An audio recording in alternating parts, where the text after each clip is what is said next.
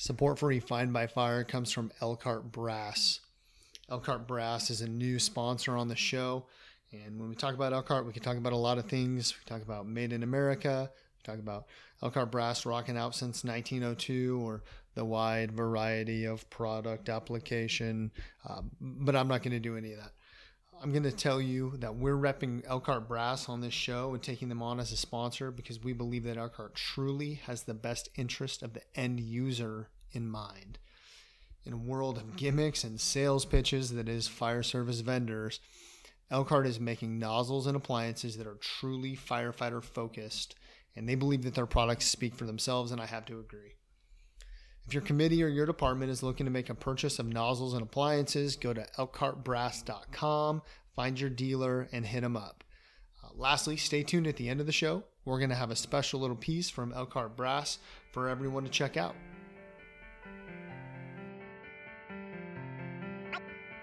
Yo. Yo. Yo.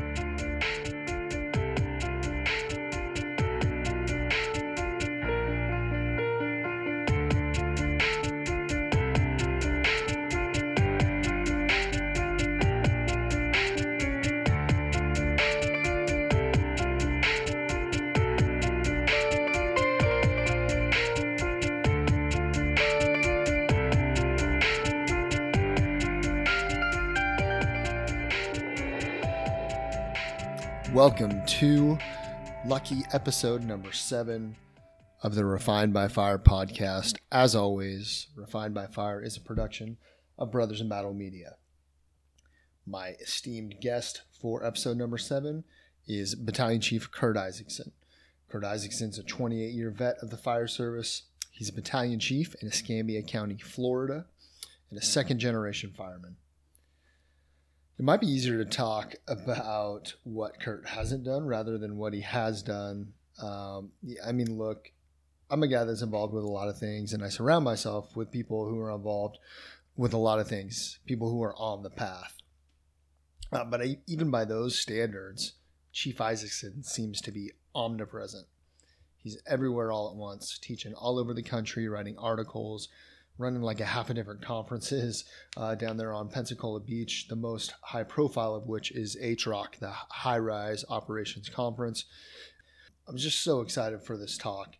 A couple short notes. When Chief and I talk about Andy early in the interview, uh, we're referring to the late Andy Fredericks of FDNY. I realize that I'm not very good at this and I need to step my game up when we're speaking about people to stop using one name or the other, use a full name, maybe give a little background for the listener. So that's it. I'm going to stop talking. Uh, Chief Isaacson really brought his A game here for this talk, and I appreciate him so much doing it. Uh, so I'll shut up. No more from me. Let's get to my conversation with Chief Kurt Isaacson. All right, great. Well, I'm really honored to have Chief Kurt Isaacson here with us on the Refined by Fire podcast. Hey, Chief, how are you? Great. How about yourself? Doing good. It's really cool to be to be talking with you today. We're talking here in January. It's winter. Uh, I know this is, or at least it seems to be, an incredibly busy time for you. So, first of all, thanks for taking the time to do it. You're involved with putting on a bunch of conferences down there in the panhandle of Florida. H Rock, which is high rise, also heavy rescue operations conference, command officer boot camp, water on the fire, back to basics. You're doing all these things in the winter down there. Um, so first, uh, I, I kind of wanted to ask about HROC, the High Rise Operations Conference, how it got started, and how it's grown. Um, well, Ray McCormick and I were actually flying to uh, San Diego to teach at Firehouse World. I don't know, six, seven years ago, and uh, we were just talking about you know getting interest and focus on high-rise firefighting, and that high-rise firefighting is really of the future. Every city's going vertical and getting a, a conference that that's what the main focus is standpipe operations. And basically at 30,000 feet, we just kind of came up with the idea. And then I went out to Pensacola Beach and started realizing we could pull this off with the business owners out there and the support of them supporting the, the mission of high rise fire suppression. Very cool. You know, you're doing so much down there um, with all those conferences. Um, and in addition to that, like you just mentioned, San Diego Firehouse World, you presented FDIC. In 2018, you're going to be at the best conference of all, which is Firemanship Conference in Portland. Uh, I'm a little uh, partial to that myself. Um, you run the County Fire Tactics blog and social media. Um, as I understand it, you were instrumental in starting the Firefighter Rescue Survey. Uh, I'm just wondering how you manage this all, how you're keeping your arms around all of this. Um, you know, it can be tough. It's just, you know, when you have a passion or a drive and you love something, you just, you kind of find the time. You know, uh, uh, the last couple of years, I've definitely focused more on balance of managing it and, and doing it with, you know, wife and kids and that sort of thing. Cause I do have, you know, an awesome wife and three great kids um, type of deal. And that's where the whole command officer boot camp, bringing your spouse came about. But the big thing is team. Just you know, having a team of people that are in it, people like yourself. You know how it is. You none of this one person does it. It's a team of folks, you know, working together. Um, and I I see in the world of delegation is huge. Empower people. Um, you know, just had a, a guy call me earlier. He's a big helper with the conferences, and you know, he's got a set of keys to all the storage units where we keep everything. And he's like thanking me, and ought to be thanking him. That stuff's just as much his as it is mine. And you know, it really just comes down to a, a brotherhood, regardless if it's female or male firefighters, the brotherhood of the fire service working together. So it's, you know, the answer is getting the hands around it. It's easy when you got a team like we have here in the 850 and Escambia County and uh, the other instructors that come in for all the conferences. Excellent. I'm glad you mentioned Command Officer Boot Camp and it being a spouse friendly conference the, I think the first time I ever uh, was introduced to you was on a fire engineering radio show, and I heard you talking about uh, some of these conferences, and specifically that you mentioned COBC as a spouse friendly conference, and it, it resonated with me. I've got a wife, I've got three kids, and the fire service is incredibly important to me. Um, my family's also incredibly important to me, and it can be tough to manage being great at both of those things. So, um, how kind of what was the genesis of that? And um, can you talk about? I, have definitely noticed. It seems like you're being more intentional, especially in social media, of like highlighting your wife and putting, um, thanking her for all of the support and the work that she does. So, can you talk, kind of talk about maybe the struggle of the balance, maybe places where you failed, places where you succeeded, and and uh, give us give us kind of the the evolution there. Well, you know, um, first and foremost, you know, my, my wife supported the fire service from day one while we were dating. You know, when we first started going on dates and we'd meet at the beach, I'd bring my books, you know, to, to study for promotional exams. So she's always supported it and, and been a big supporter and fan of fire service. And the more I traveled, the more I realized that there were some wives out there that didn't support it. And, you know, the mission of fire service wasn't for them. And I started realizing that the parallels of a military officer and, and, and getting wives involved with the fire service and getting wives. So I focused on that, which, you know, my wife and I had some trials and tribulations on married and, you know, I'm pretty open. We went to counseling to, to work on a better relationship. And I realized that, you know, I think getting her involved in it because she supported it so much was going to make a stronger team. Her having buy-in, getting her involved in not only the local firefighters that she knew, but closer, you know, with the firefighters from around the country that I travel with. So when I'm going somewhere, I'm not just, oh yeah, Ray and I are going here. She truly knows Ray. She's had dinner with him, you know, or whoever it might be. She's, you know, she's involved in a part of it. And we first started running. Actually, Ray and I, the first seminar we did was eight years ago. Urban to suburban fire tactics on Pensacola Beach it was a one day seminar. Ray came in, and my wife Jessica did all the registration. She did the the flyers. She did the things. She checked them in when they came in, and that's kind of how I got her involved. And I just started realizing that a lot of firefighters' wives, you know, firefighters have been married 10, 15, 20 years. Their wives kind of really had no clue what a fire conference was. I think they thought all we did was go drink. And so I thought if we could get them there and they would see the professional development side, good speakers. This isn't your typical junior college where somebody's getting paid, you know, $25 an hour just for a side job. These are speakers, you know, they're getting paid maybe, but they speak from the heart and passion and that that would get more buy-in. And last year we had over 60 wives at Command Officer Boot Camp, and it was overwhelming how many had been married to firefighters for 10, 15, even over 20 years. It's the first time they'd ever been welcomed or invited to a fire conference to not only be involved during the daytime for the classes, but at nighttime and the social networking to see that we truly are talking shop. We're talking about fighting fires. We're talking about being better at our job, talking about how much we love our job, and that just gets them to be on the same team. Well, I appreciate your example in that area. Of this year will be the first year that that I bring my wife out to a conference, and it's just going to be for the the last day of of Portland firemanship, and then we're going to make it a weekend away, you know, from the kids, and and uh, so I'm really looking forward to that. And I, again, I appreciate your example there. Uh, so, Chief, you are a battalion chief in Escambia County, down mm-hmm. in the Florida Panhandle. Can you talk to us a little bit about like the idiosyncrasies, unique obstacles or advantages, kind of what firefighting is like where you're from? Um, well, it's you know it's kind of how countyfiretactics.com you know was it came about was just be, working in a county fire department. Before I worked, before I started with Escambia County in 2000, um, I worked for the Pensacola Fire Department. Actually, did nine years there, which is local 707. You know, a, a more densely urban you know, no rural area city fire department was ISO one at one time.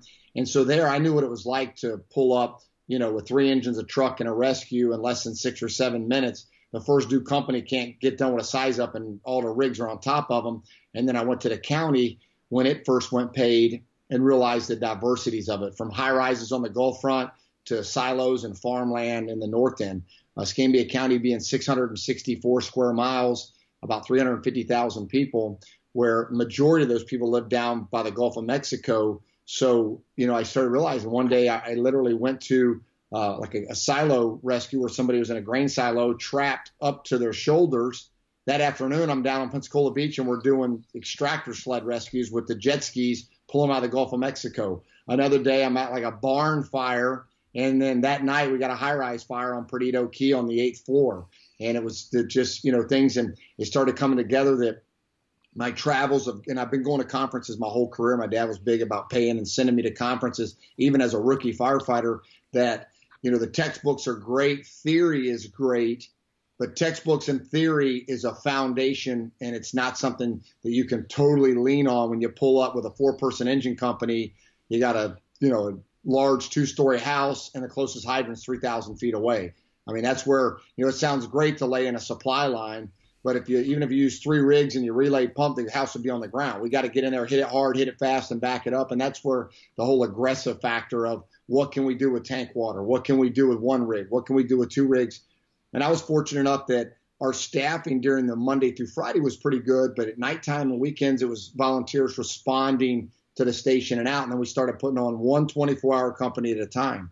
So as a battalion chief, I was fortunate enough, I would go to fires and I would be myself and four other firefighters, one rig, 750 gallons.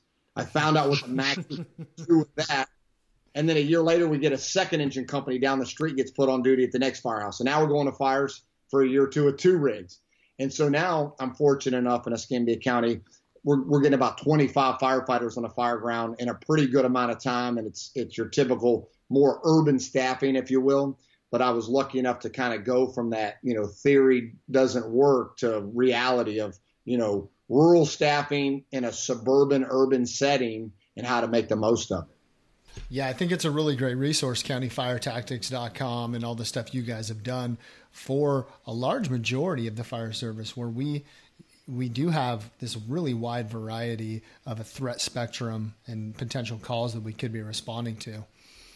Something you guys did down there in Escambia, as I understand it, you conducted a nozzle study several years ago, maybe a, a decade ago. Is that right?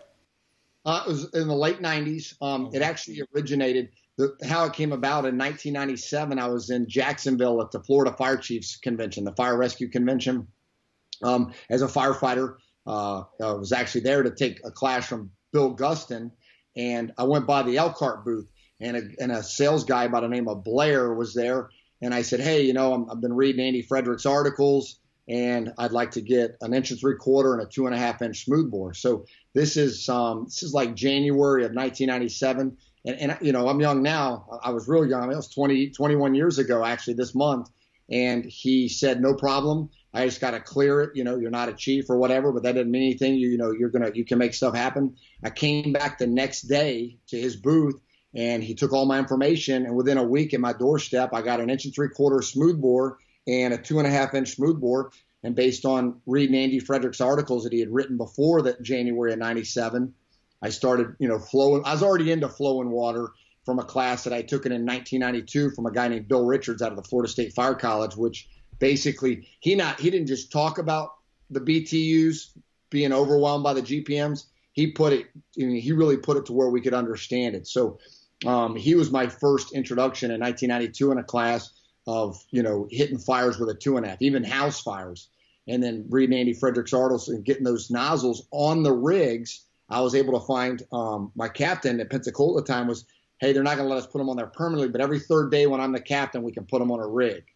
And so that winter, um, that, that February of 1997, we were going to fires and we started like hitting fires with an inch and three quarter smooth bore, two and a half inch smooth bore, and it was like a five gallon bucket on a cigarette. It was just, it was exciting for us. It was not exciting for the second and third due company because we had the, um, and then that study started to evolve over the time. But the real big study was in 99 and 2000 when we really started getting down to kink testing, uh, desired amount, desired location, desired nozzle reaction, doing the gallons per second test. Where we're not just flowing water in a parking lot. Not too many people go to a parking lot that's on fire. We wanted to get into a two and a half story drill tower that had furniture, you know, diminished visibility with a smoke machine, and see with a flow meter outside what is a three and four person engine company truly flowing when we're asking them to flow and push, push and flow, and using a stopwatch, looking at a flow meter outside while the crew's inside,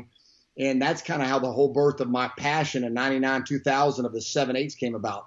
We found that the, the 15 16th was great in the parking lot. It looks awesome. But we found out that even a good firefighter trying to push up a set of residential stairs with a return was having to cut down. And we did the math and we were putting more water in that two and a half story drill tower with a 7 8 that they didn't have to shut down, that they could move, make the bends, make the turns. Where the 15 16th was pretty awesome but for a smaller townhouse type fire, a private dwelling, a ranch, those type of things, the 7 8 is really where it drove. So we're looking at, you know, basically 18, 19 years now, or if you date back to 97, 21 years that I've really, the 7 8 has been something that each year I just get more and more excited about how awesome it is. And I just, you know, would love to see the fire service test it out and put a, the ego to a side that they've always said the 15 16th is it and maybe say, hey, yeah, the 15 16th is great, but let me truly open my eyes to what a 7 8 will do. Yeah, that's so fantastic. Uh, I love that you mentioned ego because I, I, do feel like that's a big part of it. I'm a huge proponent of the 7 8 smoothbore tip as well. And I mean, you covered it. it um, for the majority of firefighters, especially with that three man staffing or 2 staffing, um, we're able to actually put more water in because we're able to keep the bail open while we flow, while we go upstairs, etc. Um, and I do feel like a lot of times a, there's a little bit of ego there, like you know, no, we can we can handle the 15, 16ths, but um, yeah, uh, I really appreciate some of you guys who who are being a little more realistic with with talking about this seven eighths tip. It is, and it's hard for somebody that that you know they've been driving the 15 16s. So there's nothing wrong with the 15 16s. Obviously, the 15 16s has been putting out fires for a long, long time. But there's even a lot of people, you know, um, Chief Morris, Captain Morris, um, you know, was you know he, he he sat on the front row of when I taught gallons per second at Firehouse about 10 years ago um, in San Diego.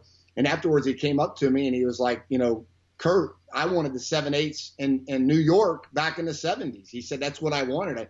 And when he left Rescue One and the FDNY and he went to Connecticut, guess what he picked when he's now he's an assistant chief on staff? He's running a seven eights. Um, and him and I've had a long conversation about it. Um, it's just putting that thing aside. I, I like to always point out to people that UL went with 150 as their flow, not 185 for all these UL tusks. So, you know, uh, the, the reality is, you know, I tell folks the seven eights, I've been um, fortunate enough to watch awesome firefighters work. Uh, as sad as it is, I do a lot more spectating from the front yard talking on a radio. Um, and the amount of fire that I watch our firefighters extinguish using a 7 8 and most of the time when we're using our 7 8 we're not even pumping it at 165, 160. We're pumping it down at 150. It's getting under pumped. And that's another positive about the 7 8 is there's margin for flexibility there. You can under pump and over pump a 7 8 you can't underpump a 15 16 It's catastrophic the kinks you'll get depending on the brand of hose or the make or model of hose. If you overpump it, we all know now you better pin that thing down and, and basically make it a stationary line. So the 15 16 is more that area that you better be right on the number that you need. And that was another key factor, you know, for us um, is that combat mobility and the fact that a pump operator can be under a little bit, they can be over a little bit, and with the majority of the fire service and whoever's assigned to that nozzle, they're still going to do a good job. Yeah. Our mutual friend Dennis LeGear talks about that as envelope of function, right? Where we can move a little bit down or a little bit up, and we've got a wider range of function. It doesn't have to be quite so on the on the nuts. No, definitely, guaranteed. Excellent. Well, I'm I'm really glad you brought up gallons per second.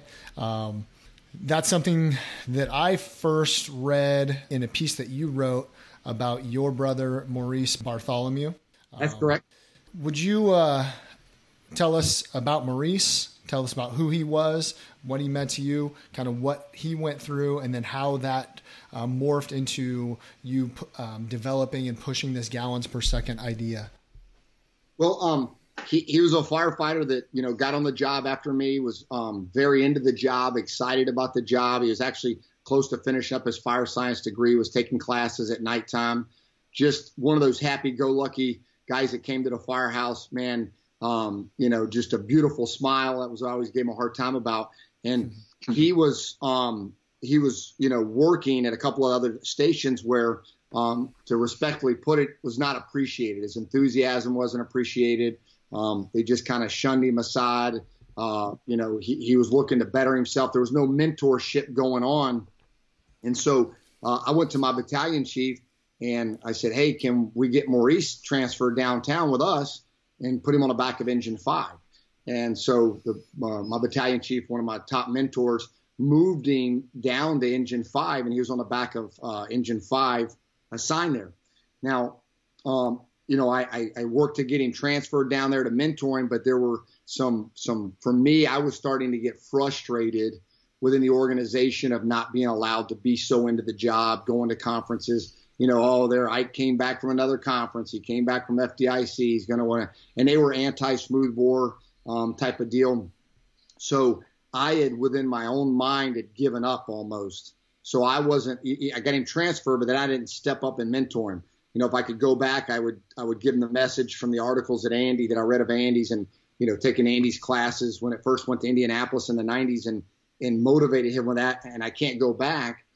So Thanksgiving of 2000, we're working together, and he actually got skipped on overtime the watch before. We have an overtime alphabetical list, and they skipped him by accident or whatever, so they had to come back and get him. So they came back to get him on the day after Thanksgiving of 2000, and he was working on the back engine five, which what he was assigned to, uh, a rig that just shortly before that on the windshield had firefighting five on it because we were going to that many fires. Um, it seemed like we were going to at least a working fire a day.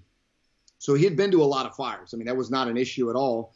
And he um, he responded that night to 800 uh, uh, East Hatton Street on engine five, first due, 1,200 square foot house fire, um, self venting out the Charlie Delta windows.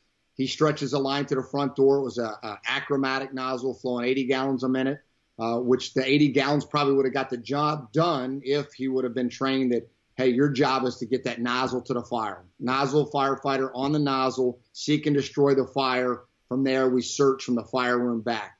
Um, but that was not a part of the culture. It was, it was reported as entrapment. So he's making entry and dragging a hose line, not flowing water, searching rooms as the front doors open. That's oxygen in. That's upper explosive limit gases are out. It's it's on the A side, the fire's on the CD side, it's pulling the fire. So the fire starts to grow, and that's where things kind of go bad. And to keep a long story short, um, the fire kind of wraps around them. Simultaneously, this is 2000. This is the time of literally at the peak of positive pressure attack. Um, everybody's watching the VHS tapes. I think they were green tapes on when you get there, make everything better with a positive pressure fan but nobody truly studied enough of how powerful is the fan, how many CFM, what's the size of the opening, is it going to over pressurize and force fire to come back out the front, and, and that sort of thing. You know, kind of relates to the Contra Costa fire they had. Um, and so he's in there, things go bad. The uh, company officer and the, the door firefighter go to leave. They think he's following him, following them out. He doesn't. He gets off the line, gets off the nozzle, goes the wrong way, and crawls right into the fire room.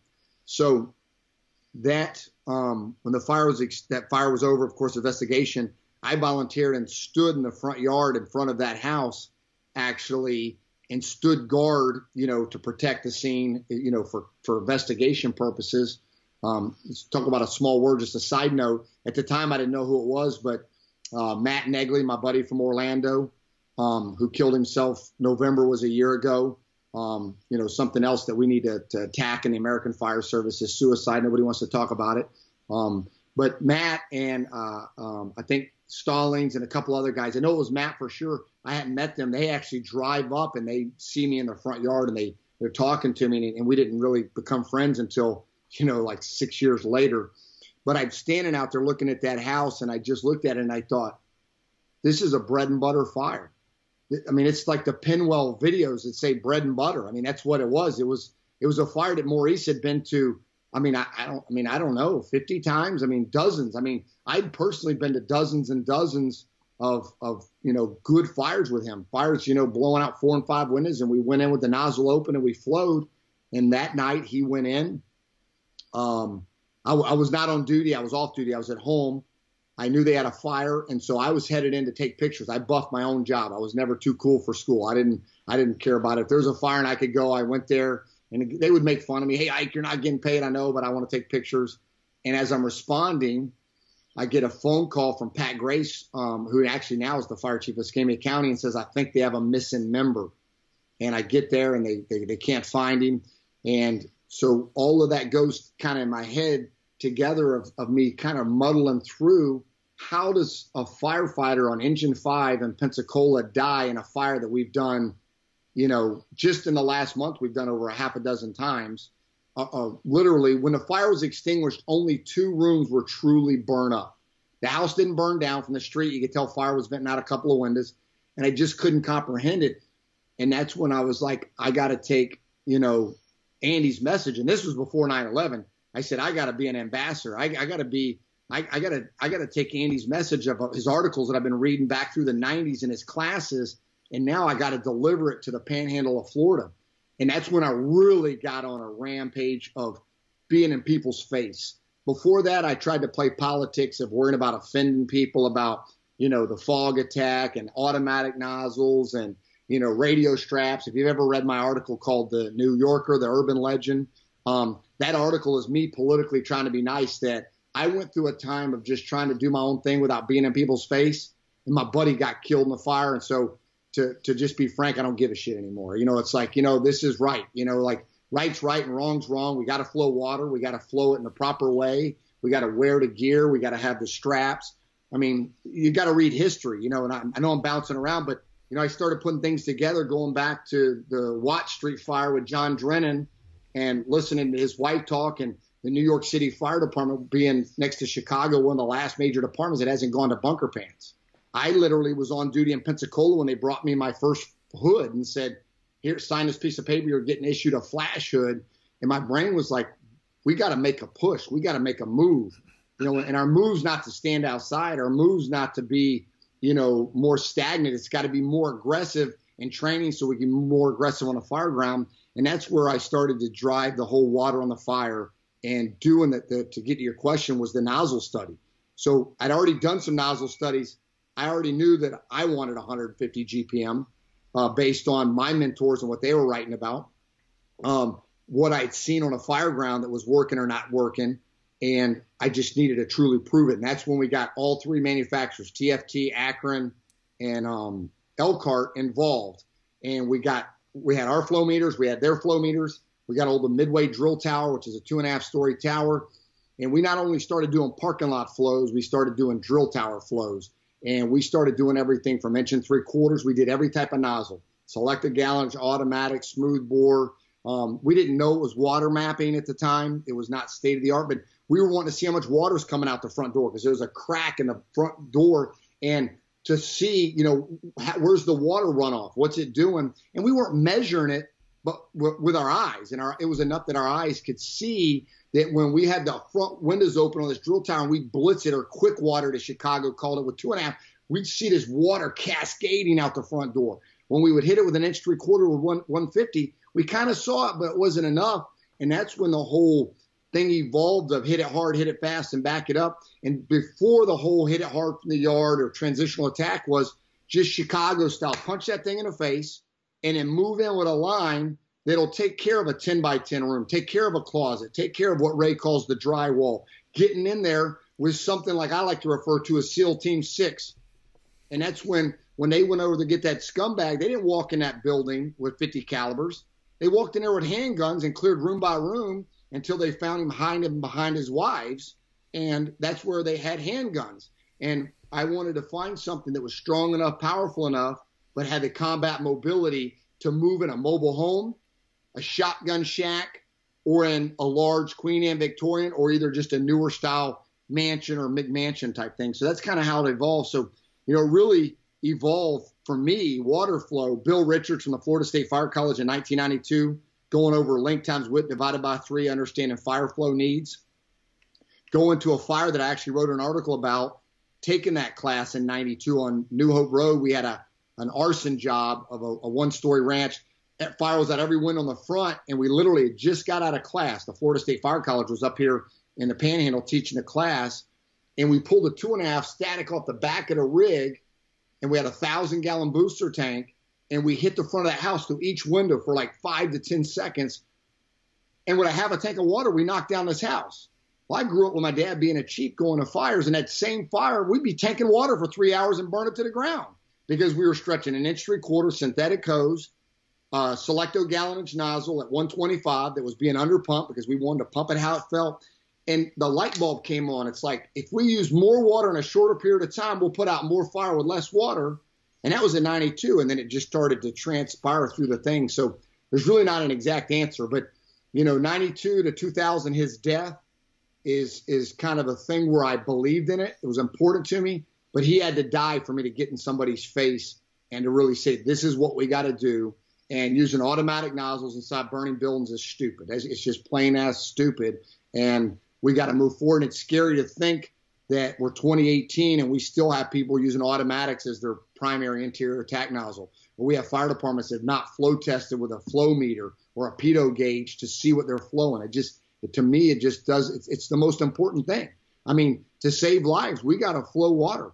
Um, the fire they just had, uh, 88 engine, first due at the zoo in the Bronx.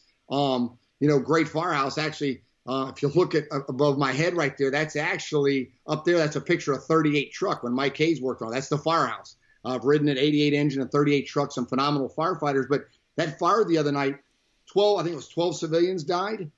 But how many civilians survived because 88 engine and the Bronx pulled up? They stretched that line, properly staffed. Second engine companies coming in, and the largest fire department, the biggest staffing, and their job is a second due rig is to back up the first due rig. And if that's what they're going to do, that's what we ought to be doing in suburban America with two and three person engines. And they pushed into that building flowing water. And for anybody out there that trains and wants to say, I've never been to a fire, I'll never have to go to a fire where I have to leave the nozzle open, pushing in, you just haven't been to your worst fire yet. Or you haven't talked to people like the ones that worked on 88 engine here about a week or so ago where that's what they had to do to save lives, and that's what they did. They flowed water and they saved lives. And we're going to continue to have those fires. We're going to continue to have big fires, and we're going to have bigger fires. And the fire load of today in the fuel packages, there's no doubt the, the the the rate of burn, the radiation feedback, all that fancy stuff. The you know this, I love the science of the megawatts. It all comes down to simple things. Firefighters don't need to know all that. What they need to know is they got to be flowing X number of GPMs, and they got to be able to do it while they're moving, pushing in because lives are at stake on it. That's amazing. That's good stuff. Uh, it doesn't escape me how difficult it must be to talk about Maurice um, and to have written about him. And I really appreciate that you've done that for all of us to learn from. I'm going to attach that article into the show notes for this podcast. I'll attach um, some of the videos that I've seen you put out on, on county fire tactics from your department and neighboring departments that were uh, pretty crucial for me and then being able to share with other members of my department of guys fighting their way in, opening the nozzle at a well involved house and moving while flowing so that they could then cross the threshold into the front door. Some people might call it transitional attack. You call it whatever you want, but it was the crucial tactic of just opening opening the bail, keeping it open until they had space that they could then occupy interior. I mean, that's combat firefighting. It's worth the risk. It's not, you know, some little fancy slogan. You know what I mean? Like, you know, I, I believe in it. I don't sell the stickers. If you mail me an envelope, I'm, I'll, I'll mail you the stickers. It's, you know, I, I, you know, it's not a sticker. It's, it's, it's just the truth. It, it's worth the risk for us, and more than just interior fire attack. It's worth the risk. You know, a lot of people ask me. You didn't ask this question, but I want to, since we're talking about Maurice it's worth the risk for me to put myself out there out of respect 18 years later, 17 years after Maurice's thing to do what I didn't do before him. And that's what I live with. I live with that if I could go back, I knew what to do. You know what I mean? And I and and you know, at the end of the day, I can't go back to to November 24th on Thanksgiving or November, you know, 21st when I was working with him where I could have you know, took him downstairs and stretched a line and charged it and flowed water and, and talked to him about some of the stuff in the essentials guide doesn't make sense that, you know, that true safety on the fire ground is an attack line going to attack the fire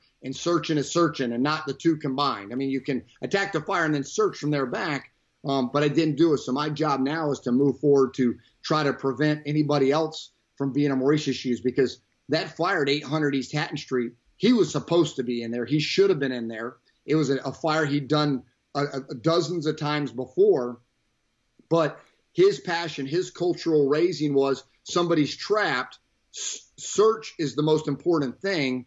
We just failed, and I failed. I take a lot of responsibility to let him know that, hey, if you have a house fire and somebody's trapped and you're the first due engine on the nozzle, the best thing you can do for them is to get that nozzle to the fire as fast as possible, put water on it, knock it down, and now we can break all the windows. We can open all the doors because there's no flow path. We killed the flow path by putting water on the fire and putting it out. But I can't go back. I can only go forward um, as a whole. So, you know, like I, I like to tell people is that fire really was a bread and butter fire. We just forgot to toast the bread and put the butter on. And that was a huge thing is, is, you know, we didn't, you know, I always like to say Waffle House. If you go to Waffle House, they do it the same way every time. And we weren't doing things the same way every time. It was just kind of a piecemeal deal. And after Maurice's death, when I started training firefighters, when I went to Escambia County as the first training officer, was my my foundation was if you're a first due engine company, you have the highest probability of getting injured or killed at a house fire because that's just where it happens. But when you get there, you've got to water the grass in a front yard, make sure you've got a good looking, good feeling stream that you can see that you're flowing the GPMs. And when you move in, you push in aggressively Remember, you can dry shit out, but you you know you can't unburn it. Don't worry about water. Firefighters don't drown fighting fires. I mean, yes, they can drown in a basement, but mostly they burn up from a failure to flow water. Push in flow water when that fire's knocked down, and, and that engine officer says water on a fire, we got a knock on it.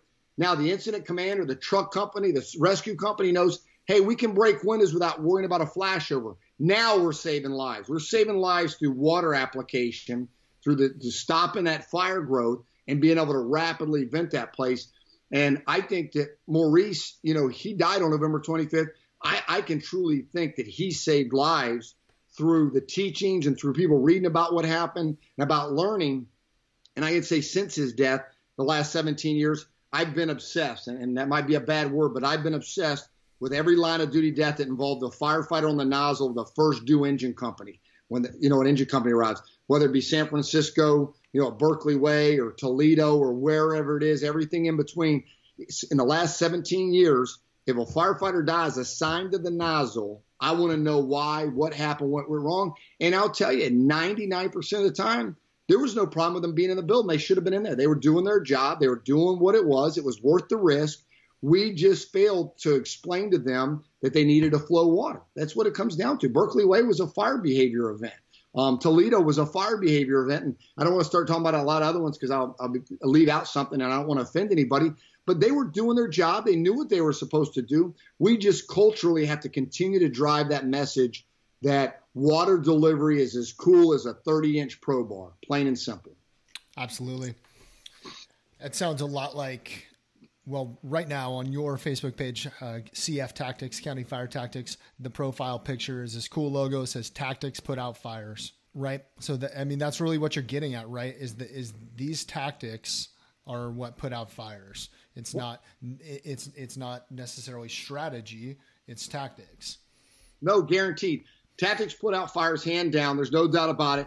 You know, I say that being a 13 or actually this month and, and next week will be um, 14 years that I've been a battalion chief. So for 14 years, I've been a, an overpaid fire buff watching firefighters, you know, put fires out. And so it's not like I'm talking, I'm a fireman that can't make chief and I'm talking about the chief. I'm talking about fellow chiefs. We're there for when the normal doesn't go normal. You know what I mean? When they can't get that door because it's barricaded or there's burglar bars or there's a propane tank that blows up or there's a collapse or managing chaos amongst a mayday. The reality is if firefighters are properly trained, we invest time in them. We teach them how to stretch and flow properly. We teach them how to search, vent, when and when not to break windows, you know, how to use, you know, a six foot hook and a Halligan. Then the chief is really just kind of there to orchestrate it. They're not playing the music. They're just kind of doing their wands in the air. But the reality is the musicians know what to do. The firefighters know what to do. The tactics put out fires. And we got to get to that. Vests don't put them out. Fancy talking doesn't put it out. It's stretching that line, flowing water, getting searches, opening the roof. You know, forcible entry. I, I got video after video, and I don't post it because I don't like to, to to put anybody in a bad spot. But I was just recently in a large, large metro city where they couldn't force a, a pretty basic steel door and a steel frame. I mean, there was no drop bar, there was no nothing. They couldn't crank the saw. They didn't really know how to use a Halligan tool. What was even more embarrassing is one guy had his own pig. Well, he goes and buys a, a, a, an awesome tool from Chris at Austin, Texas, spends that money to buy it, and then don't even know how to use it. It's like, come on, we're putting the cart before the horse here. Um, you know, nobody knows what city it is because I go to a lot of cities. But I thought, you know, at the end of the day, they don't need these chiefs here. What they need is a training division or a culture of training to teach them how to use that pig and how to use that pro bar Halligan, how to size up that door because literally it was a basic door. This door was as easy as any door prop out there. Nobody had ever really taught them or they had not sought out how to learn when to use the adze, when to use the the forks and and that is is is very common across the fire service. You and I don't see it because at conferences, who's there? The ones that want to know how. Right. The same coming over and over, but it's those ones in the firehouses, and that is where we got to get a more in your face approach in a firehouse, you know what? You don't have to be into the job on your 48 off, but when you're here for 24, you need to know how to do this job because you might be the one that's coming to get me. You might be the one when things go bad and the chips are down and I get disoriented because I miscalculate what I'm doing. Now I'm behind that door and I need you to open it. So um, I think the fire service, you know, I'm not saying we shouldn't be politically correct, but we got to get more in your face and, and you know, one of your questions that you sent me was about the conferences. I'll tell you the big drive on me for the fire conferences was to make my area, Northwest Florida. I couldn't get people to travel. They said it cost too much money. Their wives wouldn't let them go. They had on and on my side job. So now I want to have as many fire conferences as I can to let Northwest Florida firefighters in for free or as reduced price as possible where they can stay at home. They don't have to stay out of town. They can see their kids in the morning. So that was my big drive for the overall conferences and then for anybody outside to be able to go to a conference and you know have a free shuttle get the best rate on the hotels get the best rate to where they could literally come here and have a good time if they choose to drink and they can drink the beer that we provide for free. Because the mission was to get them good quality training at a low price. And and a lot of that stems from maurice of of just you know knowing that we can make a difference on through training and making it better and getting back to the tactics put out fires um, when I go to a fire and the fire companies get there and they stretch right, they force the door right, there really is nothing for me to do. I'm just talking on the radio to make myself feel good. It really is what it is. It's just it's it's it's a, a you know an empowered buff is what I like to call it. I'm just a buff that's empowered with a radio and a set of bunker gear, and I'm just there. And every time I go to a fire, I'm there ready for when things might go bad. If there's a collapse or there's a flashover, there's a miscalculated O2 cylinder or whatever, or to be their coach to call for more players. You know what I mean? To have that depth in sports, they always like to say the depth of the bench. Well, the depth is only a, a call away, getting on the radio and calling the second string. Not that they're second string, but when, string is tired, they get injured, chips are down, we want to throw in those extra players. Excellent. Uh, that kind of dovetails into something I wanted to ask you about. I, I failed to put this in the uh, the topics that I sent you, but I was thinking about it as I cruised through some of your old Facebook posts. Um, you're you're pretty adamant um, about taking a more mobile command stance, whereas uh, a lot of the a lot of the feeling in the fire service is that command needs to be stationary. You can talk about why you've made that, um, why you just you tend to to want to be mobile, and examples of maybe when that's been positive or negative, or how that's worked out for you. Um, most of the time you, you, you hear see me mobile. Actually, I teach a class, tactical command, strategic and tactical command post. Um, strategic being at the back of a fifty thousand dollar SUV, tactical being in the front yard. Um, you know, it's interesting you ask that question. Uh, about a week or so ago, I had a, a good fire on Pensacola Beach in a large three story house. The first 30 to 40 minutes, I never even left the back of my vehicle. I positioned it across the street in the driveway of another, you know, million plus dollar house. And I was on my command phone, literally commanding in more of a strategic mode, um, literally calling for dispatch to do, you know, timers of when this company's entering on air. I was doing air management, all that kind of thing. So I do believe in strategic command styles or West Coast command styles at the back of a vehicle if it's a complex, complex incident of. If it's, you know, if it's a, a ranch style house that, you know, we're basically going to get a knock on it with a tank of water, even though we may be catching a hydrant, then the front yard for me is where I can see, smell, taste what's going on, see what's happening. And, and, and it really kind of evolves from before we had the staffing. When I was going to fires with just four firefighters, one engine, and me, there was really nobody for me to command. It was me commanding one lieutenant, one company officer. And when they went in with a hose line, I'm the one that's kind of getting the line out in the front yard ready. I was the one stretching the backup line to have it charged at the front door for event point ignition or for a possible flashover, having it ready where the backup or door person may have to come take that line and staff it as one person on a four person company. So my tactical command thought process has evolved from being on a fire ground where there was no one else to do it. I was the only one that could. Go. So I'm there. The company's making entry through the front door. Now outside, it's me and the driver. They're making a push.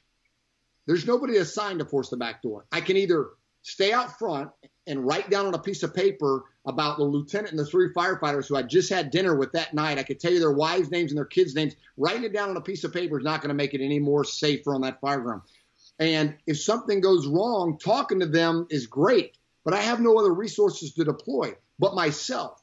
So the best thing for me to do is get a second line at the front door to control that vent point ignition that may happen, or get around back and know how as the chief officer to do a one person force at a back door to give them a vent opposite the push, give them a second way out, throw a ladder, whatever it is. And then that's evolved. So if you go back to 2004, when I first made battalion chief, You'd see me on a fire ground with an air pack on my back. I might be throwing a ladder on the A side, forcing the back door, stretching, because there was nobody else to do it. And as that's evolved now, I, rarely put a pack on my back unless I'm the second chief and I'm going to be the interior chief. I'm more and more so. I'm at the back of my vehicle or I'm in the front yard. I may do a 360, but I'm not all over the place. I want to be able to see the front of the building. And my biggest thing as a chief is my number one thing, number one thing as an incident commander on a fire ground, specifically a private dwellings, is what is the hose line doing? Is that hose line moving? That's what I'm watching. I want to see, and I've been saying it for a long time. I think we should color code our couplings. The first coupling is green, the second one is yellow, and the third's red.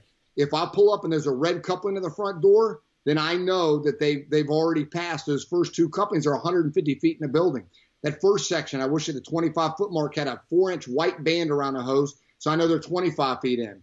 And then they get to the to the first coupling's green or 50 in.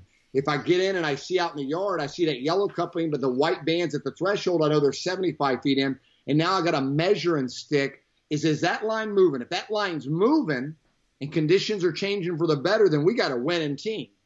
If that line's stagnant, there's no movement, smoke's getting worse, higher velocity, denser and darker. I know they're not getting water on the fire. They're buckled down, and I either got to get them another line I need to get them better ventilation or I need to back them out. And so I want to be able to see that because I don't expect a three year or two year or maybe a three week door firefighter to truly understand what the smoke's doing above his or her head to tell me I want to be able to see it. So when I'm if I'm down the street and it's a it's a 1800 square foot house fire on a poured slab at the back of my vehicle and I'm relying on somebody to describe what they see, that shit already happened 30 seconds ago. It's too late. But if I see it, I can instantly go on the radio, command to engine three nozzle, open the nozzle, flow water, flow water, flow water. Or, you know, command to engine three driver, I need a, a, a second line rapidly, you know, stretch the bumper line or what. I see it. And now I'm not receiving information to digest to then give back out a command. I see it and I give the command. I'm cutting out that 30 seconds. I'm cutting out that minute because that's where I'm managing tactics. I'm not managing strategy and fancy radio talk and pens and papers at the back of a command vehicle. Um, and I've done a lot of studying of it, traveling. I've done a lot of buffing from cities like New York to Chicago to Louisville to, to New Orleans, all over the country. I buffed. I, I was, you know, especially in the 90s, I would go as many cities as I could. I'd ride the rigs and go to fires. And the best fire grounds I've been to is where the chief can see the fire building and see what his or her men or women are or are not doing. What results are you getting? Um, you know, tonight, um, by the way, there's a football game, and both those teams are within galaxy, uh, Georgia and Alabama. Those two coaches are going to be on the sidelines. They're not going to start the national championship tonight, and the coach is not going to be in a press box. He's not going to be in a locker room. He's going to be on the sidelines so the football players see the coach he sees them and he sees what's going on to make those critical decisions when we're down to you know 22 to 21 and we got 42 seconds left. I got two timeouts and and now he's thinking when do i use those timeouts? That's what the fire ground is.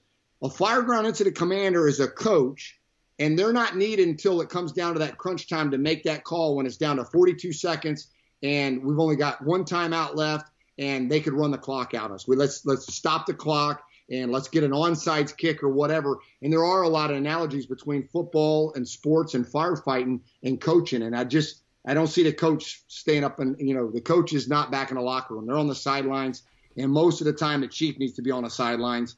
And you know if it's a, large incident, yes, a high rise.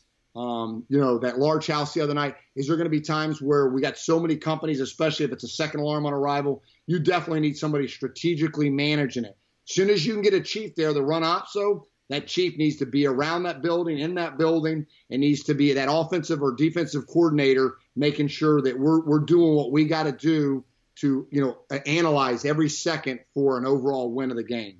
Well, that's really interesting. I like that analogy of the coach, and I thought it was interesting. You know, you're you're talking about being a chief. Would you you call it a, a glorified buff? Yeah. Um, and, and, you mentioned a couple times earlier about your dad. You mentioned going to fires with him when you were a kid. That he was a chief. Uh, you know, I mean, you you've uh, basically been doing this buffing fires your whole life. Um, can you talk about your dad a little bit? Um, I know you're a second generation fireman. I know you lost him uh, fairly recently, and talk about what he meant to you, his passion for firefighting, and how he passed the torch to you. Um, I mean, he definitely gave me the burning desire. I mean, he was you know, in the 70s, I was, you know, a little kid. He was taking me to fires all the time. I was running out the door. Um, you know, I've said it before in some of my talks. You know, my first civilian fire fatality was on Laurel Street, you know, here in Midway, where I still live. Um, and, and an older gentleman they pulled out. He was sleeping on a couch. That was my first experience of seeing a burn up body. But you know, he took me to fires, and, and you know, my dad after a fire, he always, you know, he was military. He served over 20 years in the, in the Air Force. He got in during Korea um, grew up in the south side of Chicago on South Illinois near 75th, just a couple of blocks from where the collapse happened years ago in Chicago, um, where they had to dig those firefighters out. And so my father's upbringing was, you know, he, he didn't have a silver spoon. He grew up in low income housing. He worked for everything he got. He, he my grandmother signed a paperwork um, during the Korean conflict. He was, you know, 16 or 17 years old.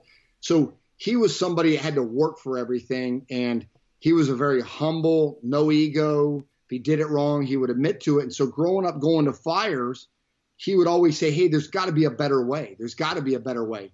Um, as a kid in the 70s, my dad was the first chief or first training officer in all of Northwest, North Florida, for in fact, and definitely Northwest Florida, to write a letter to the Florida State Fire Marshal's office to get the Florida State Fire College out of Ocala to send instructors up here. So starting in the 70s, Ocala, the fire college, would send instructors up. They would send them up on a Monday morning. They would teach a 16-hour class, Monday night, Tuesday night, Wednesday night, Thursday night, and they would teach those classes from 5:30 to 9:30. My dad was writing letters and getting them coming up twice a year. And so I just grew up knowing that training was everything. That was my dad's college degree was in education, um, and that training fixed everything. Mm-hmm. Um, to give you a little analogy of what he kind of transpired to me in the fire service is the only sport that I really played other than trying t-ball or baseball was soccer. And I was sitting on the bench and my dad said, if you want to start, you got to put in more time than the guy that's starting over you that you're going to practice with. You got to be practicing when he's not practicing. So my dad built me a full size goal, soccer goal at our house in the yard. And then he said, you got to find a kid that's two or three years older because I was a goalie and you got to get him to kick on. He's got to 100, 100 times a day or 200. And I did that and I finally, I got better and then I started starting and I playing more. And my dad kind of trends in that with the fire service. My dad said, the more you know about firefighting, the more you're going to enjoy going to a fire. He said, you know, we don't want to go to, you know, we don't want people's stuff to burn. But if you go to a fire and you don't know what you're doing, it's going to be stressful. It's not going to be fun. When it's over, you're going to be embarrassed. You're not going to want anybody to talk about it. But if you train on how to stretch a line or how to pump a truck or how to cut a hole in a roof and you get good at it, and the day you go to a fire, you get to do that and you do a good job, you don't even have to talk about it. Everybody's going to see that you knew what you were doing. You're going to be confident. You're going to be okay to critique it because you can always get better. And so my dad just kind of raised me on, you know, in, in the world of, of playing soccer, but also the fire service. The training was everything.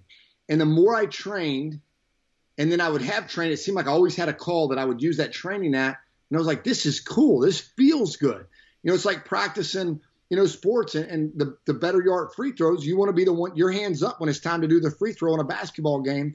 And so he passed that on to me of just, you know, training and education, take me into the firehouse and, you know, getting into reading and just putting the whole thing aside about not knowing. If you don't know, raise your hand. Um, you know, I'll never forget it. Uh, 1992, um, you know, and, and, I guess in 92, my dad was, you know, he was in his mid 50s already. Um, and in 92, him and I signed up for a, a rescue class at the Pensacola State College. And uh, the, the Pensacola Fire Department was putting on with a four story drill tower and they had to burn back when they burned. They used to burn like tires and just heavy stuff. And I got to do that class, zero visibility, almost like a smoke divers class, and search all four floors. I'll never forget coming out and looking at my dad and at the time, you know, I, I guess he was, you know, he was three years, 35. I guess he was 57 years old. And I looked at my dad and I thought, he's 57 and he's in here full bunker gear, hot. You know, it's hotter in a burn building than it is at a house fire. Let's just be honest with ourselves. It's hot. And he was showing me the way that at 57 as a chief, you know, chief of department, he wasn't too good to train. That we can always get better, we can always train, and that you know that was 25 years ago, but that stuck with me. That you know, I hope when I'm 57, I would be willing to still go put on a full gear and an air pack and take a class, not just for my son, with any firefighter to motivate him. So, you know, it's a unique um, relationship that we had. Uh, going to fires our whole life together, taking classes together, um, up until he passed away he literally sat in the back row of every county fire tactics seminar, conference. He was at every one at the back of the room. Um, he was, you know, up until he got sick. Anytime we had an acquired structure, my dad actually had a, a rented a bunch of houses. He had a trailer with tools in it. He would build our props for us. If we got an acquired structure, he'd be out there with my brothers helping us, you know, fix up an acquired structure, getting, you know, set for survival drills or RIT drills. Um, you know, when I went to Escambia County, he rode with me a bunch of times. We'd come and ride for 24 hours, you know, up until, you know, I like the last time he rode was he was 78 years old. He rode with me for 24 hours, you know. Um, so just a unique thing to have it. Not, a, you know, a lot of firefighters, their dad was a firefighter, but they didn't necessarily go to fires with him. I, I was fortunate enough as a little kid, to whole life go to him, sit in classes with him. And he, I did more of watching him than him telling me. That's kind of, you know, the, the thing is just watching that he was all about reading, taking classes, taking notes. Um, it, Bill Gustin reminds me of my dad. Bill Gustin, you know, 40 some years on the job, and he's at FDIC when he's not teaching. He's on the front row with a yellow notepad. It's always a yellow notepad for some reason. Captain Gustin's taking notes from somebody that's teaching that they don't even realize they're just regurgitating what they had learned from him through all of his articles over the last but he's getting something from them that he actually gave them, and he's so humble he doesn't even realize it. And that's you know the kind of the power of the relationship I had for my dad was don't ever be too cool for school. one of the threads I'm noticing uh, throughout this podcast and throughout talking to guys at conferences and on the phone, just you know, great social media conversations or whatever, is that these these high performers, guys like yourself, who are who are impacting the fire service, someone in their career, usually early, gave them permission either just by their example or by words they spoke into their life, they gave them permission to dig deep, to have that passion, to say, you know, I don't care if these guys are, are gonna are gonna chill all day. I'm gonna go out and train. Someone had to to be that example. How cool for you that that was your dad. No, no, it was it was, it was awesome. It was phenomenal. Um, he backed it up by you know just making. He never forced me, but he made those opportunities there. Um, you know, 1988 or 1989 in Colorado Springs, Colorado, at the Air Force Academy, they had a Rocky Mountain muster um, through the Explorer Post because I was a junior firefighter, and I mean, I wanted to go, and and you know, he he literally drove him and another um, adult drove me and, and three of my other junior firefighter buddies from Pensacola, Florida, 24 hours straight through, nonstop. We stopped five times for gas to go to that thing to do whitewater rafting rescue, rope, you know, high angle rope rescue, and stay at the Air Force Academy for a week just to to to throw gas on my fire for training and passion. Um, and from there, it just goes on. When I told him I wanted to be a firefighter, he had money set aside for college, and he got me signed up. He you know, a lot of people in Northwest Florida went to Pensacola State College or the local fire academy. My dad said, if you really want to do this, go go to where they make the rules in Ocala. Go to the Florida State Fire College. So he paid for me to go down there. He got me signed up. When I was done with that, he said, well, you know, why don't you just get it all knocked out? And he paid for me to live. I literally, you know, lived at the fire college. A lot of people just go one week at a time. I lived there. I did eight to five Monday through Friday, fire officer one, fire officer two, all the check in the box training. Not saying it's not important, but you know, got all those certifications on his dime. You know, he paid for it. He, he pushed it. And I'll never forget coming home one day and saying, Dad, there's this thing called FDIC you know, it was in Cincinnati, but it's going to Indianapolis, and I think it's going to be the biggest thing ever. And he said, okay, go. And I was like, well, Dad, I can't pay for it on my fireman's pay. And um, he said, well, I'll pay for it because the you know the Pensacola wasn't going to pay for it. You know, uh, they're going to the only going to send a training officer, or training division. And uh, my dad completely footed the bill for my first year at FDIC, paid for everything. You know, and I'll say that was the biggest game changer. You know, for me was when FDIC went to Indianapolis, going there and taking those classes from you know guys like Bob Pressler and Mike Lombardo, and just seeing the, them in real world. I'd read their articles, and now I got to touch them. You know, and, and I'd like to say what's cool about them, and I'd like the fire service, you know, to hopefully get back to is those guys. They just go do it. They go teach. They train. You don't see them on social media dinging anybody. You don't see them making fun of anybody. You don't see them getting locked up in a bunch of propaganda. If they got something positive to say, they say it. If not, they're out doing it. They put on their gear and they train. And that is the only negative I don't like about social media is the Johnny come lately wanting to throw their two cents in when the Bill Gustins and the Mike Lombardos and Jim McCormick and you know I could just name so many guys. Ray, you know the biggest and baddest and most experienced urban firefighters that are respected by you and I, you can't find them on social media bad mouthing somebody. It doesn't happen. I, I can't find it. I've never found it.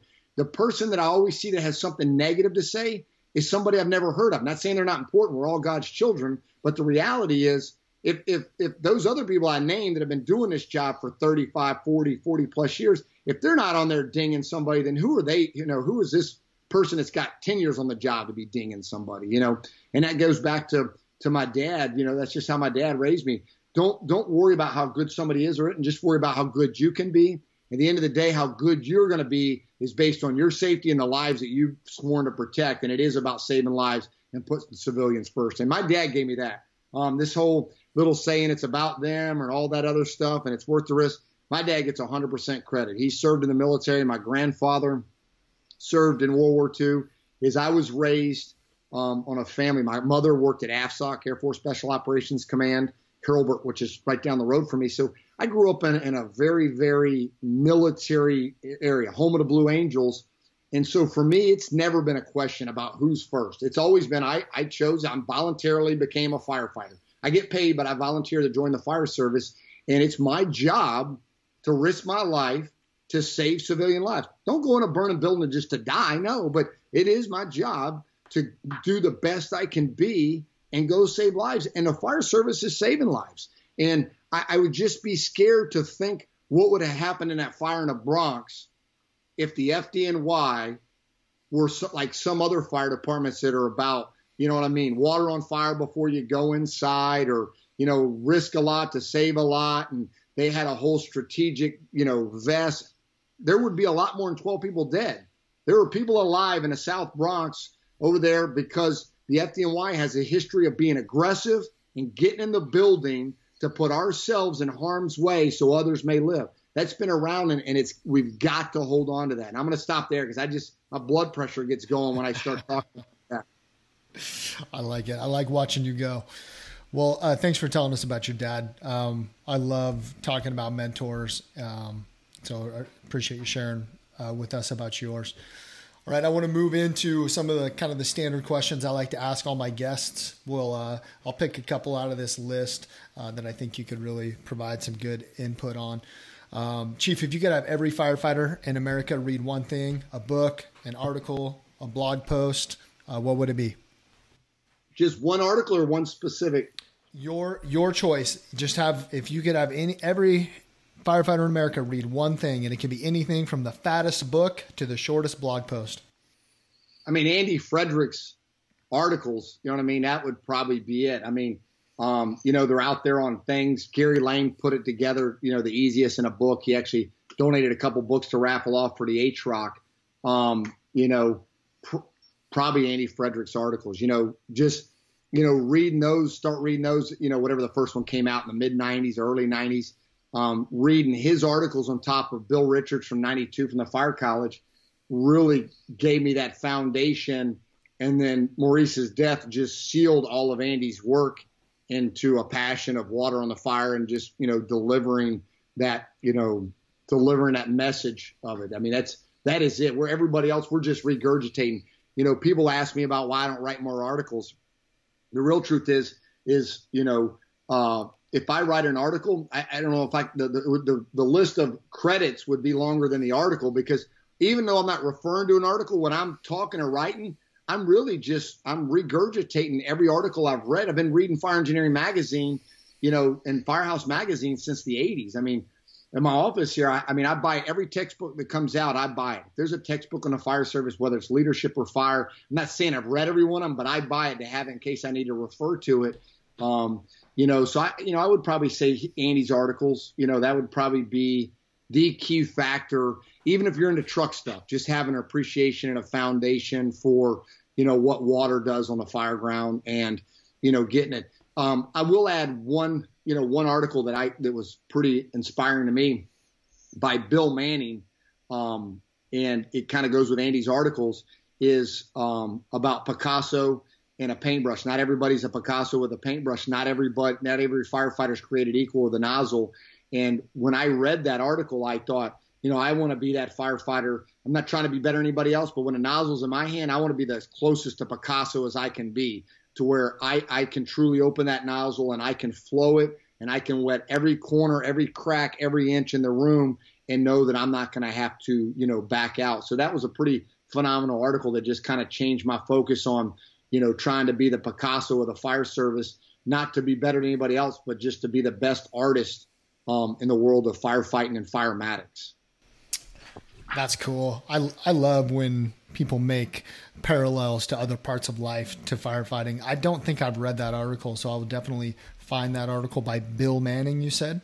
Bill Manning. He was the editor um, back before Bobby Halton and um, the uh, it might have been on the one where it was the the white cover. There's one issue that came out that was a white cover, um, but it's just it's talking you know about not everybody's created equal, and that's reality. It's not. Not everybody's gonna be the same on a fire ground. You're gonna have people on the fire ground that are better than others at forced pull entry, and others are better, you know, at being on the the nozzle. It's just reality, and, and we got to be more like that. Um, you know, uh, one of one of the guys that taught me how to be a better nozzle firefighter was Tim Klett he uh, he actually is a lieutenant at 88 Engine. That's where I you know I, I know about the firehouse. Um, and you know you won't find somebody that loves the job more than him. You might find somebody that loves it as much as him, but not more than him. And you know it's it's not openly say, said, but there's quite a few people from previous lieutenants, previous captains that just say he's probably the best nozzle firefighter they've ever had, you know, in their career. And when you have somebody that's got 30 and 40 years can say that about an individual like that, that's something to aspire for. I, I don't, you know, I mean, I'm a chief now. I, I, I don't want to be Tim Klett. I can't be Tim Klett. You know, I'll never go to the fires he's gone to, but I can be the best Kurt Isaacson I can be. And, it, and I'm not out on a mission to have somebody say that, but I do want to be where if I have a fire that presents my, itself to me like they did in the Bronx a few weeks ago. When that fire's over, I want to be able to know that I did everything I could do. I don't want to say, well, if I would have just taken this class, or if I would have just asked this question of my mentors, and that's what's critical. Um, we had a fire next month will be two years ago uh, in Escambia County where we lost four kids. The house was like 85% involved on arrival, and um, the companies just did a phenomenal job. There was only one window that didn't have fire out of it. They they got in that window. They they found the four kids. They got them out. They passed them off the EMS. They didn't make it, but that's a fire that without a doubt that was tough to deal with, and it was tough for the firefighters to deal with. But with no question, not one slight. De- everybody knew we did everything we could from the first due officer, driver, firefighters, second due officer, drivers. I mean, the lines got stretched perfectly, flowing big water, aggressive vent search, you know, supported by rapid water application. All of that stuff came down. And I can say there was a time in my career, 10, 15, 20 years ago, if we would have had that fire, we wouldn't have, we would not have entered. I didn't enter, they did. I, I stayed outside, but they I've been to fires where that we wouldn't have entered because we'd have said it was fully involved. It's it's it's too dangerous, or we would have been not been able to get the pumping gear, or we would the, the hose would have been sloppy in the street, or we'd have been using an automatic at 70 gallons a minute, or we wouldn't have hit it with a two and a half, backing it up with it. But we'd evolved over time where we'd have done, we did everything we could do training wise, and our response was rapid. Nobody went to the bathroom before they got on the rig. They knew how to get there without looking in a map book. And everything lined up. And I, I looked at the audio, I watched the video of that fire, the pictures. I ran it through my head at least a hundred times. I couldn't find one area where you know our companies could have got there quicker. They couldn't have. I, they couldn't have stretched the hose any faster. They couldn't have flowed any more water. They couldn't have gotten the window any quicker. They did what they could do, and they gave them that chance. And at the end of the day, that's where it's worth the risk. And I tell people that the risk they took didn't save those firefighters' lives.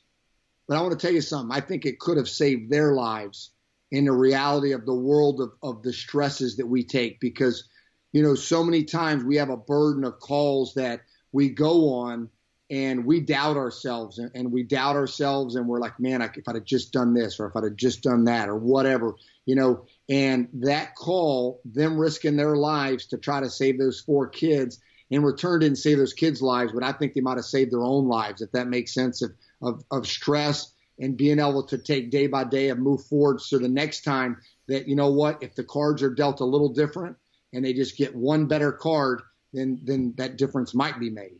Wow, that's great. What a great feeling to be able to walk away from something like that and just know that you gave it gave it your all. Um, I thought it was really cool that you brought up Lieutenant Tim Klett um, and the things that that his senior men said about him, um, and I guess the uh, the excellence that they've identified within him, and that kind of plays into to something I've done here on the, the last couple shows, which is um, I was calling it fantasy firefighter draft. I don't know, maybe that's kind of a goofy a goofy name, but the idea being we all emu- we all see people we want to emulate. We all um, you know whether it's just within your firehouse or you go to conferences with the same people every year there there are people we see both in positions um, below us or equal to us or higher in the hierarchy guys that we want to emulate. So I want to see, Chief, if I can get you to play along with this game and um, staff an engine company for me with two firefighters, a driver, and a captain that would be like those guys that you would want to go to a fire with. Anyone throughout the country, living or dead, you name it. Just one engine company. Yeah. Um, with four people on it. Yep. Well, Tim Klett would be the nozzle firefighter. Um, that that would just be hands down. Um, he'd be the nozzle firefighter. Um, Ray McCormack would probably be the lieutenant, you know, on that engine. Um, and and what just gives me there is, you know, a lot of times it's not the individual, it's the individual of who the individuals are with. You know, and Right. Tim and Ray actually work together. So I mean, that's like you know, that's like having the quarterback, you know, I mean, lined up with the right, you know, receiver. Um, you know, driver wise, you know, he's not a driver. I'd probably want Bill Gustin driving a rig, um, just you know, based on his whole man. His, you know, he's not a big city firefighter. He's a county firefighter. His his his his thought processes are so deep. It's more than just a line in the nozzle. It's water supply and the hydrant, and he just gets the whole hydraulics. I mean, he's helped Elkhart design big water manifolds and stuff. So probably Bill Gustin as the driver, and then Mike Lombardo would be the fourth guy for just being the doorman that could force the door, take the windows, do the search, jump up in the attic if he needed to for him, and open a roof. So Ray is the engine boss, Tim is the nozzle, Bill Gustin driving a rig, and Mike Lombardo is the the irons man sitting in the back seat to back Tim up and get off get that search on a one man search operation. That's a hell of a crew, Chief. Yeah, that they, I think those guys could get the job done. Well, that's great, Chief. That's about all I've got for today. I want to be really respectful of your time. I, I would love to talk with you for the next eight hours, but uh, I, I want to let you go. Um, can you tell us where guys can um, find out about the conferences? They can find out about where you're at on social media and just you know how they can kind of get deeper and learn more about the work that you're doing with County Fire Tactics and those conferences.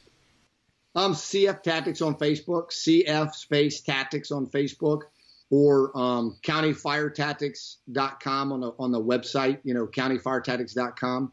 Um, you know that, and you know the biggest thing I'd like to li- leave with anybody listening is you know nothing against nothing against myself. I think I got something to offer, but you know I'm a young man. You know I'm, I'm I plan on doing this job for you know at least ten more years, so I'm going to be around a while. Is my big push is to get these younger firefighters to capture every they, everything they can from yesterday's legends. You know, the, the, the guys that I just named, you know, Ray and, and um, Bill Gustin and Mike Lombardo and Bob Pressler and Tim Klett and Jim McCormick and, you know, Kevin Story. I mean, I could just name, you know, Ted Corporandy, you know, who's, you know, doesn't do a lot, but he takes cool pictures.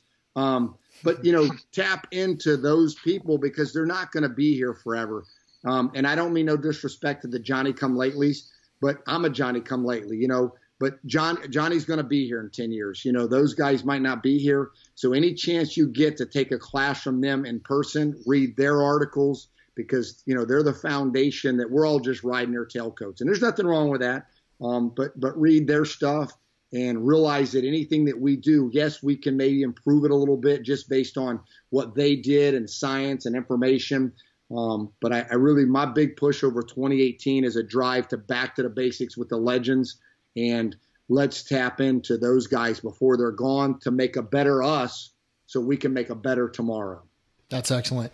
Thanks for that, Chief. That's really the the desire of this podcast to to create an oral history of America's fire service, and that that includes firemen with four or five years on. But of course, so much more important are those individuals who are not going to be with us forever. Having Ted Corporandy on this show a couple months ago w- was the highlight for me for sure, and uh, definitely look forward to hopefully getting to talk with some of those guys. I've been able to learn from um, from Pressler and Lombardo in person. I get to go to FDTN this year, so um, awesome. Yeah. Oh, I'm so jacked. So uh, you know, hopefully get to meet uh, Lieutenant Klett and and uh, and Lieutenant McCormack and learn from those guys and hopefully talk with them and maybe get them to, to be on this podcast and share with so many other people. So, um, Chief, thanks again for your time. Thanks for sharing um, all of your experience with us and leaving your little piece of the fire service, your oral history on this show. Awesome. Thanks, brother. Thank you.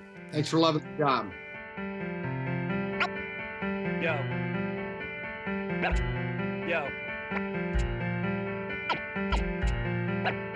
Yo.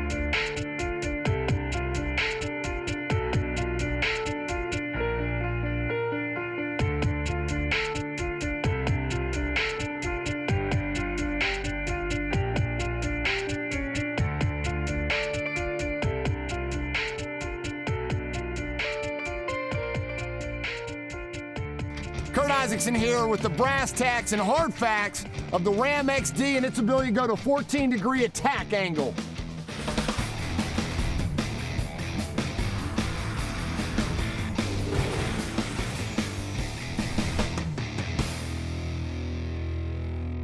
Here with the Ram XD, the personal rapid attack monitor, with the ability to flow up to 500 gallons a minute, either through a smooth bore or a fog tip. This master stream device can be used by only one firefighter to get a large amount of water on a fire in a short period of time. The Ram XD is a very stable device with four legs that gives it a nice solid footprint while still being operated by only one firefighter. We have the ability to not only go up left and right, but to drop down to that 14 degrees, which is critical when we want to get it away from the building outside the collapse zone, but get that water into the burning solid fuels, whether it be a roll up door of a garage fire at a private dwelling or a roll up door at a commercial building, or even using it at a standard man door. It's more than just a defensive type device. This device can be used what, as a first arriving company to put 500 gallons a minute on the fire, get a knockdown. The, the firefighter can shut it down, either fold the legs in or leave them out, move it into the threshold of the doorway, or even into the building to apply 500 gallons a minute to the seat of the fire. This rapid attack monitor uh, has two options, either the smooth bore inch and 3 eighths at 500 gallons a minute or the fog tip at 500 gallons a minute.